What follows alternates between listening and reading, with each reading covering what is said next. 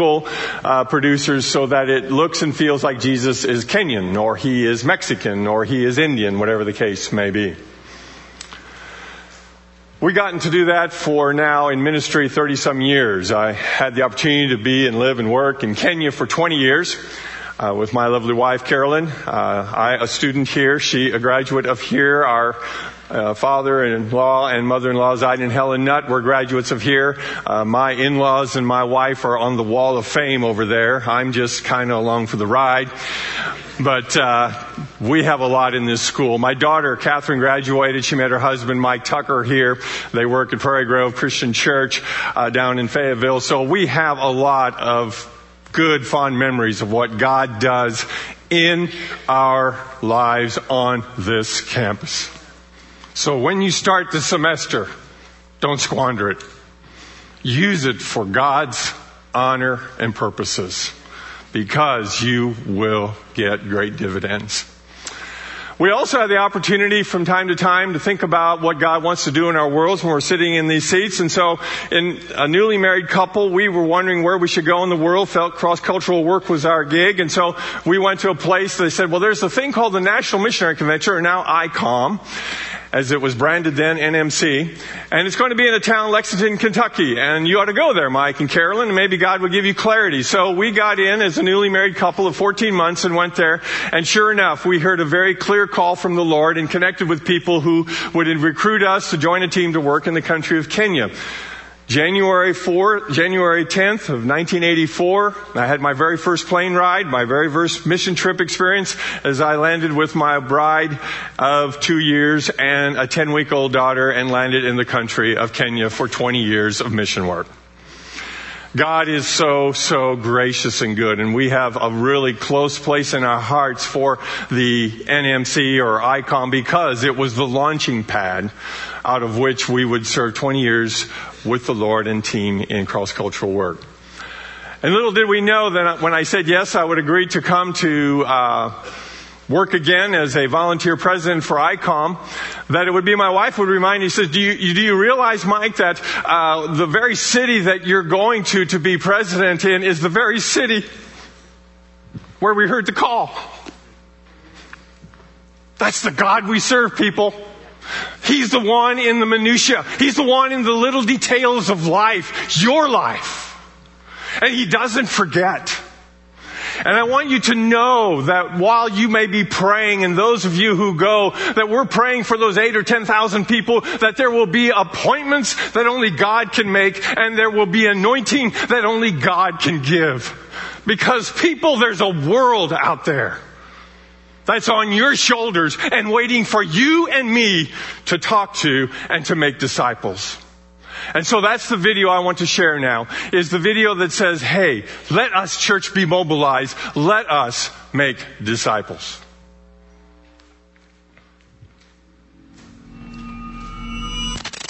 We make disciples every day. We coax our children with our food preferences. We enter the annual college basketball finals bracket, excitedly rooting for our alma mater. We energetically promote our brand of mobile devices iPhone 6, iPad 3, and Apple Watch. After all, we're Apple aficionados. Who needs Samsung, Surface, or Androids? I'm kidding, of course. Yes, it's as easy as breathing to become a disciple and to make disciples today of certain foods, college teams, or technology. So when Jesus asked, no, wait a minute, he commanded disciples like you and me to make disciples, he assumed that we could do it and that it would come naturally, like eating, cheering, and working. Whether you find yourself in India, Kenya, the U.S., or wherever you may be, we are all called to mobilize. So how are we doing with that? It's true that millions follow Jesus, but billions still do not. Thousands of people groups are isolated because there are few local Christians to know, much less to hear and to follow. Entire world religious blocks like Hindus, Muslims, and Buddhists have not changed.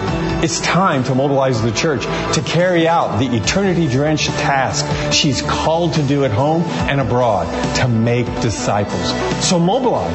Discipling to make disciples is the theme of ICOM 2016 in beautiful Lexington, Kentucky. Local and international speakers will share how they are successfully making disciples and will mobilize and challenge us to follow them as they follow Christ to do the same. International disciples staying true to Christ under religious persecution will share their powerful testimonies. Tons of workshops dealing with today's realities of poverty, immigration, sex trafficking, injustice, technology use, proclamation, and more will all be available. Drama, worship, prayer, and media will all help mobilize us as we network at the exhibit halls. I know it'll be a blessing for all involved. So make plans, won't you now, to come to ICOM 2016 in Lexington, Kentucky, November 17 through 20, to experience the need and to heed the call to mobilize and disciple. Jesus and a waiting world are watching.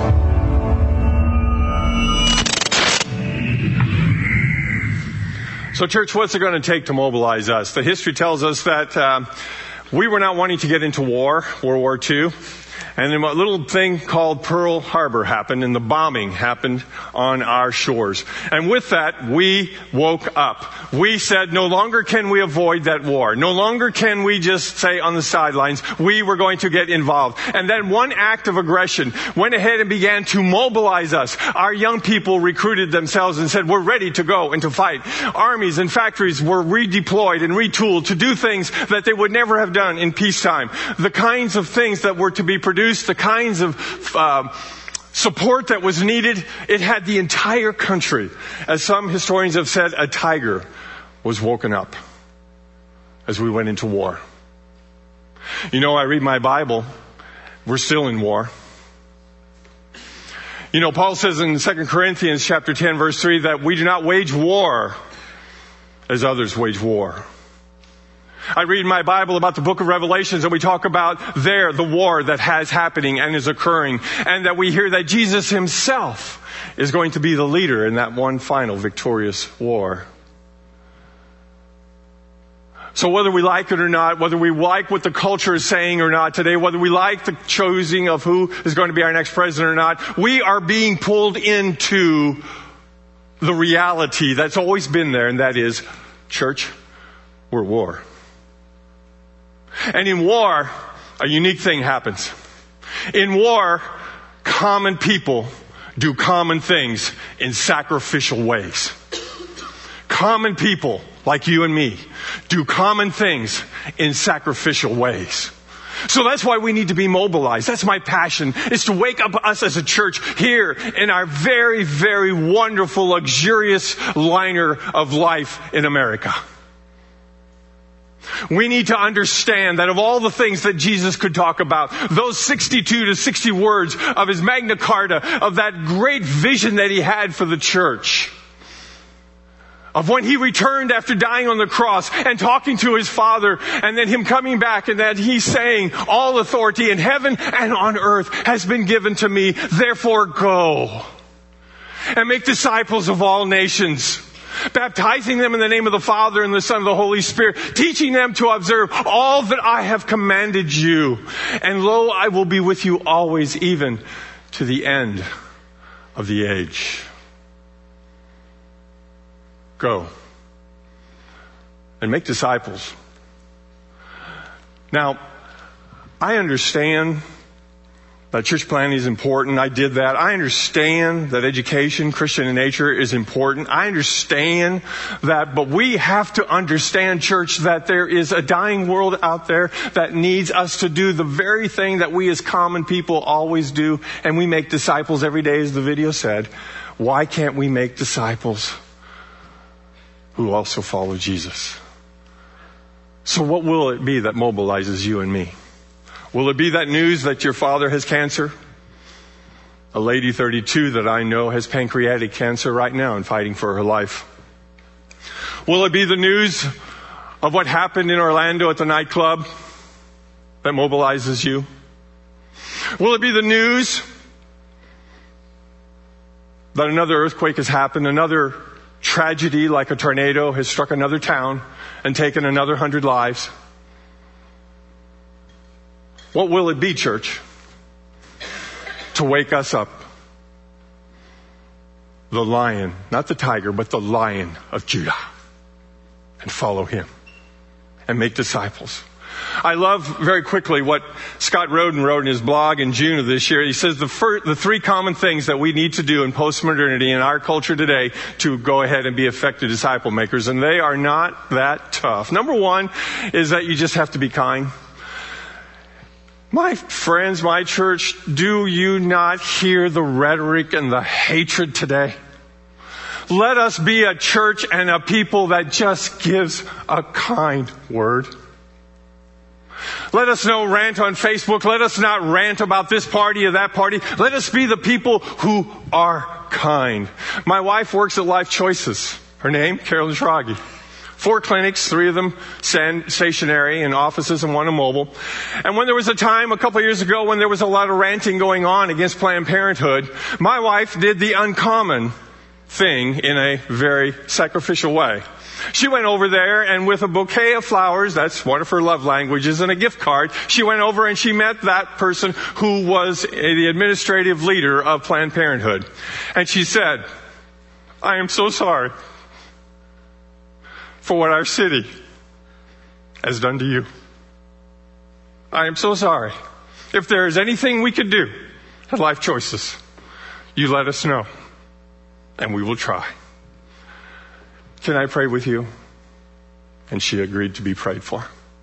Did you know in the months and that followed and so forth, the increasing population of people that that lady and that administrator and her staff is sending people that are her clients over to life choices? Yes. The power of a kind word, the power of a common woman doing a common thing in a sacrificial way. Number two, giving in irrational ways. My heart broke as I was traveling in Kentucky and I told about the fact that my oldest daughter at one point worked in the service industry. She was a waitress trying to put herself through school. And so you learn to really be a better tipper, people, when your kids are trying to put themselves through school. I'm just telling you. And so, it was one of the things that this guy, after I told the story, and I'll, then I'll tell the story, he said, you know, Mike, that is so true what you've told it. My own daughter, she works and she got this piece of advice when she was first told how to waitress tables, and this is the section he said, the lady told to her, she said, this, I just want to give you one warning. One warning. That on Sundays, if you have to work on Sundays, I'm sorry. And if on Sundays you have to work and you see the people who bow their heads, stay away from that table. He was dead serious. Because if you go to that table, you will get people who will harangue you and they will be unkind and they will give you a very poor tip. Stay away from the tables that bow heads. Oh my gosh. Church we've lost our way in doing the common things in very extraordinary sacrificial ways. And so my wife and I, we love China, uh, Japanese food. And so there's a Japanese place here in town that we went to and we had sushi and so forth. And I don't know why it was. It was maybe the Christmas spirit. I like to think it was the Holy Spirit. But in either case, I went ahead and I left a tip of the amount I've never left in my life. I did it and I was so scared I didn't even tell my wife. And then I forgot about it. And Christmas came and gone. And New Year's came and went. And coming to the end of February, I, we went ahead and decided we had a hankering for Japanese food again. And so we went to the same restaurant there, and we went ahead, and my wife was there. She beat me first, and then uh, later I got there, uh, and we both sat down, and I noticed that there was a lady waiting kind of awkwardly by our table and so forth. And as I sat down, she said, hello. I said, hello. I didn't know who she was. She said, you don't remember me, do you? I said, No, I don't. I'm sorry. She said, I've been hoping for the day that you would walk through those doors and I would be working again so that I could tell you thank you. And I just have one question. How did you know? How did I know? By this time, my wife's looking over her glasses, you know, and I know we're going to have a conversation at home. Yeah, honey, what did she not know, you know? How did you know that I had just broken up with my partner, that we had a 10 month old son, that my family, my mom and dad live out of state, and I knew that there was no way I was even going to get to the go home for Christmas. And your tip made that possible for me to go home and to even have a gift for my little boy. How did you know? And she broke down and began to cry. And my wife came, and as my wife only does so well, began to encapsulate and to love and to hug on her, and she told us her whole story. There's waitresses going up and down. I mean, we're having a sob party here. Forget the food. We're talking about Jesus in a Japanese restaurant in Joplin, Missouri, because we did an ordinary thing in an extraordinary way. Common people doing a common practice in a sacrificial way, and it opened a door, church, to a conversation. Can you do that?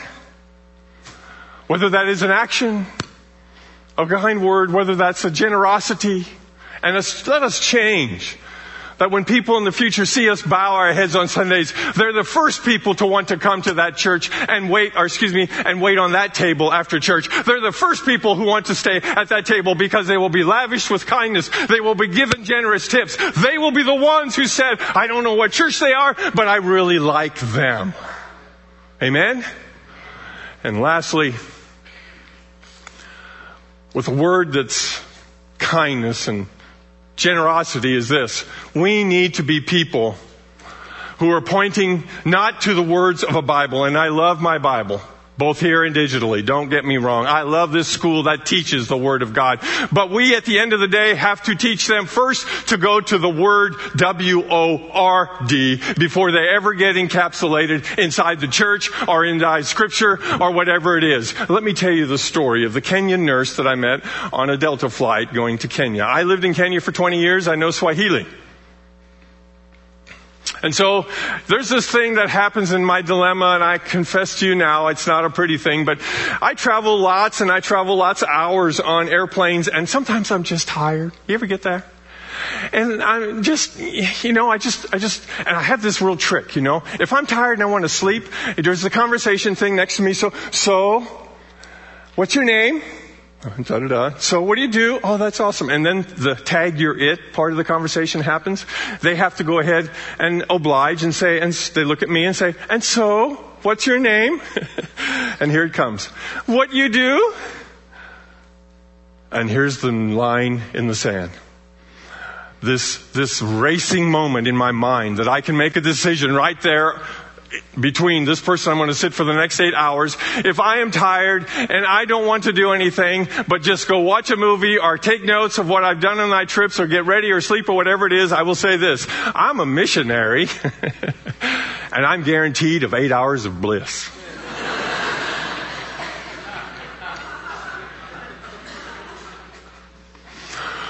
Or on some of my better days, I will go, well, I work for an NGO, nonprofit organization that we went ahead and we empower national people around the world to make media productions that will give social and spiritual lift to the citizens of their country and community. And people are going, wow. Tell me more. And I just explained Good News Productions International in a culturally relevant way that they would understand. Church, we need to understand that we can't bring them into the church until they found Jesus. Because if you bring them into the church, guess what they find in church? Dead men walking. Brokenness. Hypocrisy. Is that really something you want them to fall in love with? Is the church? In her stinkiness, in her sinfulness, in her brokenness? Or would you rather have her first, have him first win and follow God? And so I told this man, this, this uh, Kenyan nurse, I said, you know what? I am a worker and I explained how I do all this and so forth. And I finally said to him after two or three beers on his side, I said, you know, I'm, I'm a missionary. Oh, that's awesome, man. I ought to go to church, man, when I go back. Really? Yeah, you know, my mom's head of the Presbyterian church in our local community. She even did Sunday school. Yeah, yeah, man. So you went to church when you were in Oklahoma City? Oh, are you kidding, man? No way. Oh, so you're going to go to church when you arrive in Kenya and go back with your mom. Okay, nice. Uh huh. Yeah, yeah, it's been a long time. I ought to do that. Mm hmm. Okay. And then I had him, I said, and well, you know, and he orders another one, or I don't remember, we were stopping the gap, and I said, I wouldn't. Here's this white man who's poured 20 years in learning his language and living in his country and doing the typical things that he thought missionaries were supposed to do. And he thought missionaries were supposed to be that one that, you know, just snags onto somebody and just really recruit them. and here he is doing the absolute one, the absolute 180 opposite and saying, don't go to church. And then I knew I had him. After a long silence, I said, no, I wouldn't go to church. I'd go to Jesus. Because when you fall in love with the Jesus I know, you'll see that He takes my brokenness and your brokenness and He cleans it. When you find the Jesus that I find and you go to Him, you'll find a church that yes, there are lots of hypocrites, but you'll also find that we are married to Him and we are the bride, and that you'll find that you're along on the same broken journey that I'm on, and then you'll go ahead and you will not ever find one other hypocrite because you've fallen in love and you know the Word. And then you know the church. So let us, church, do this. Let us do uncommon things in sacrificially extraordinary ways to make disciples. Let us have kindness in our words. Let us be generous in action and money too. And let us point people to the Word and then the church that's married to the Word.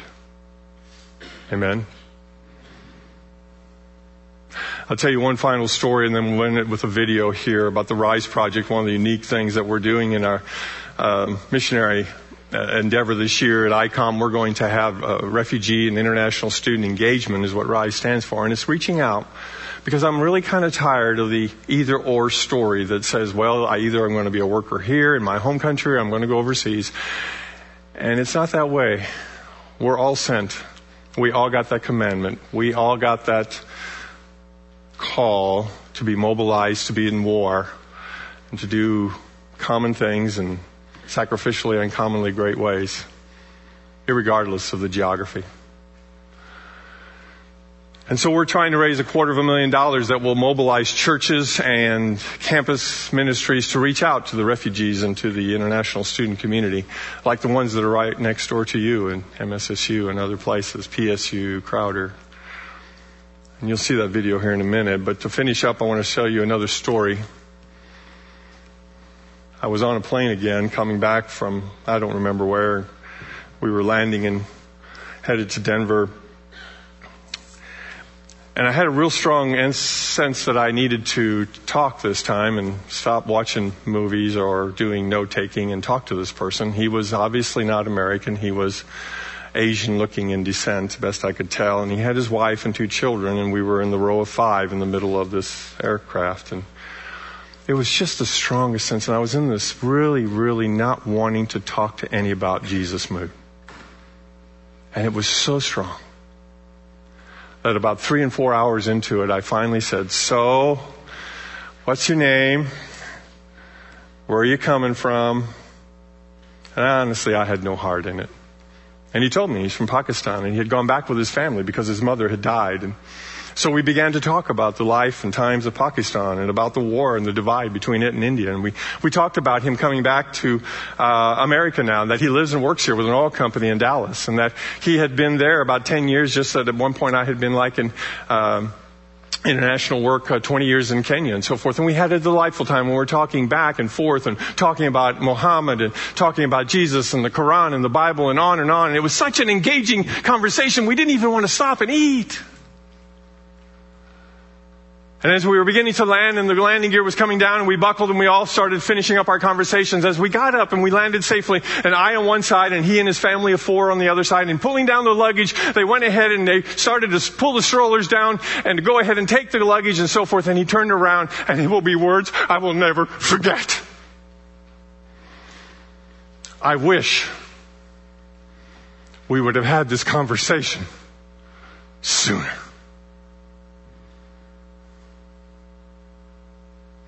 I wish we would have had this conversation sooner. How many in the world are saying that to you and me today? Church, let us rise and let's watch this video and think about ways that we can creatively reach people in our communities. And you're all invited to ICOM and be mobilized to make disciples.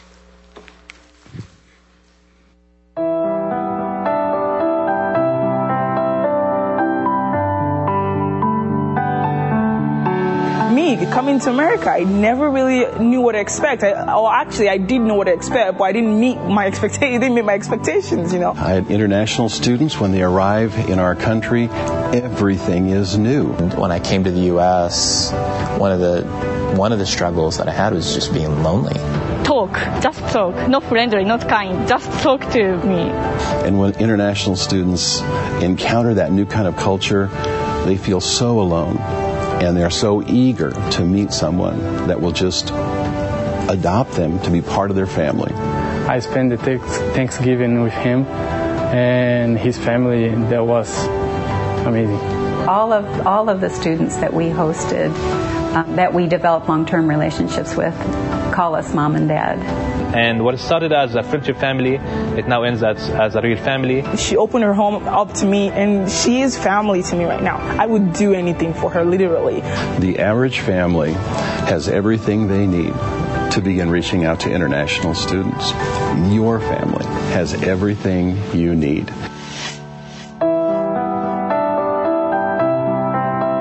Nobody becomes a refugee by choice. You know, uh, raping, looting, killing, arresting, imprisoning, all these things started.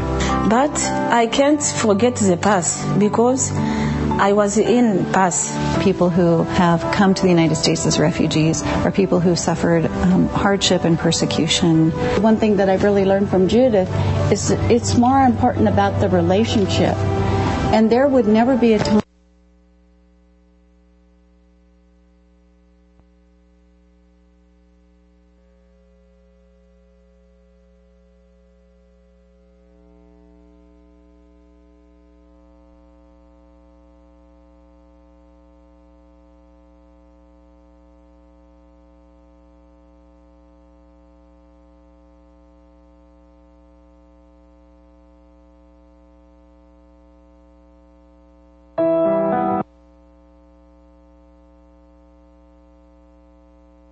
the relationship. And there would never be a time.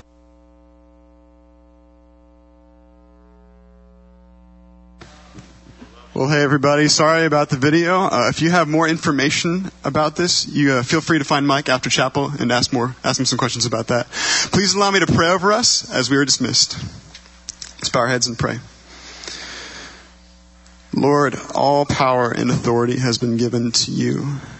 And we respond to that call that you have placed over our lives to go and make disciples, not disciples of any ordinary thing, but disciples of Jesus.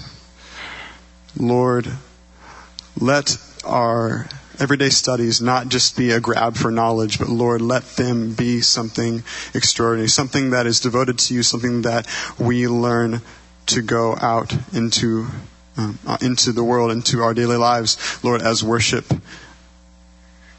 Lord, you are great, you are powerful. Lord, help us to make our ordinary lives something extraordinary through the power of Jesus. And it's in His name that we pray. Amen. You are dismissed. Have a good one.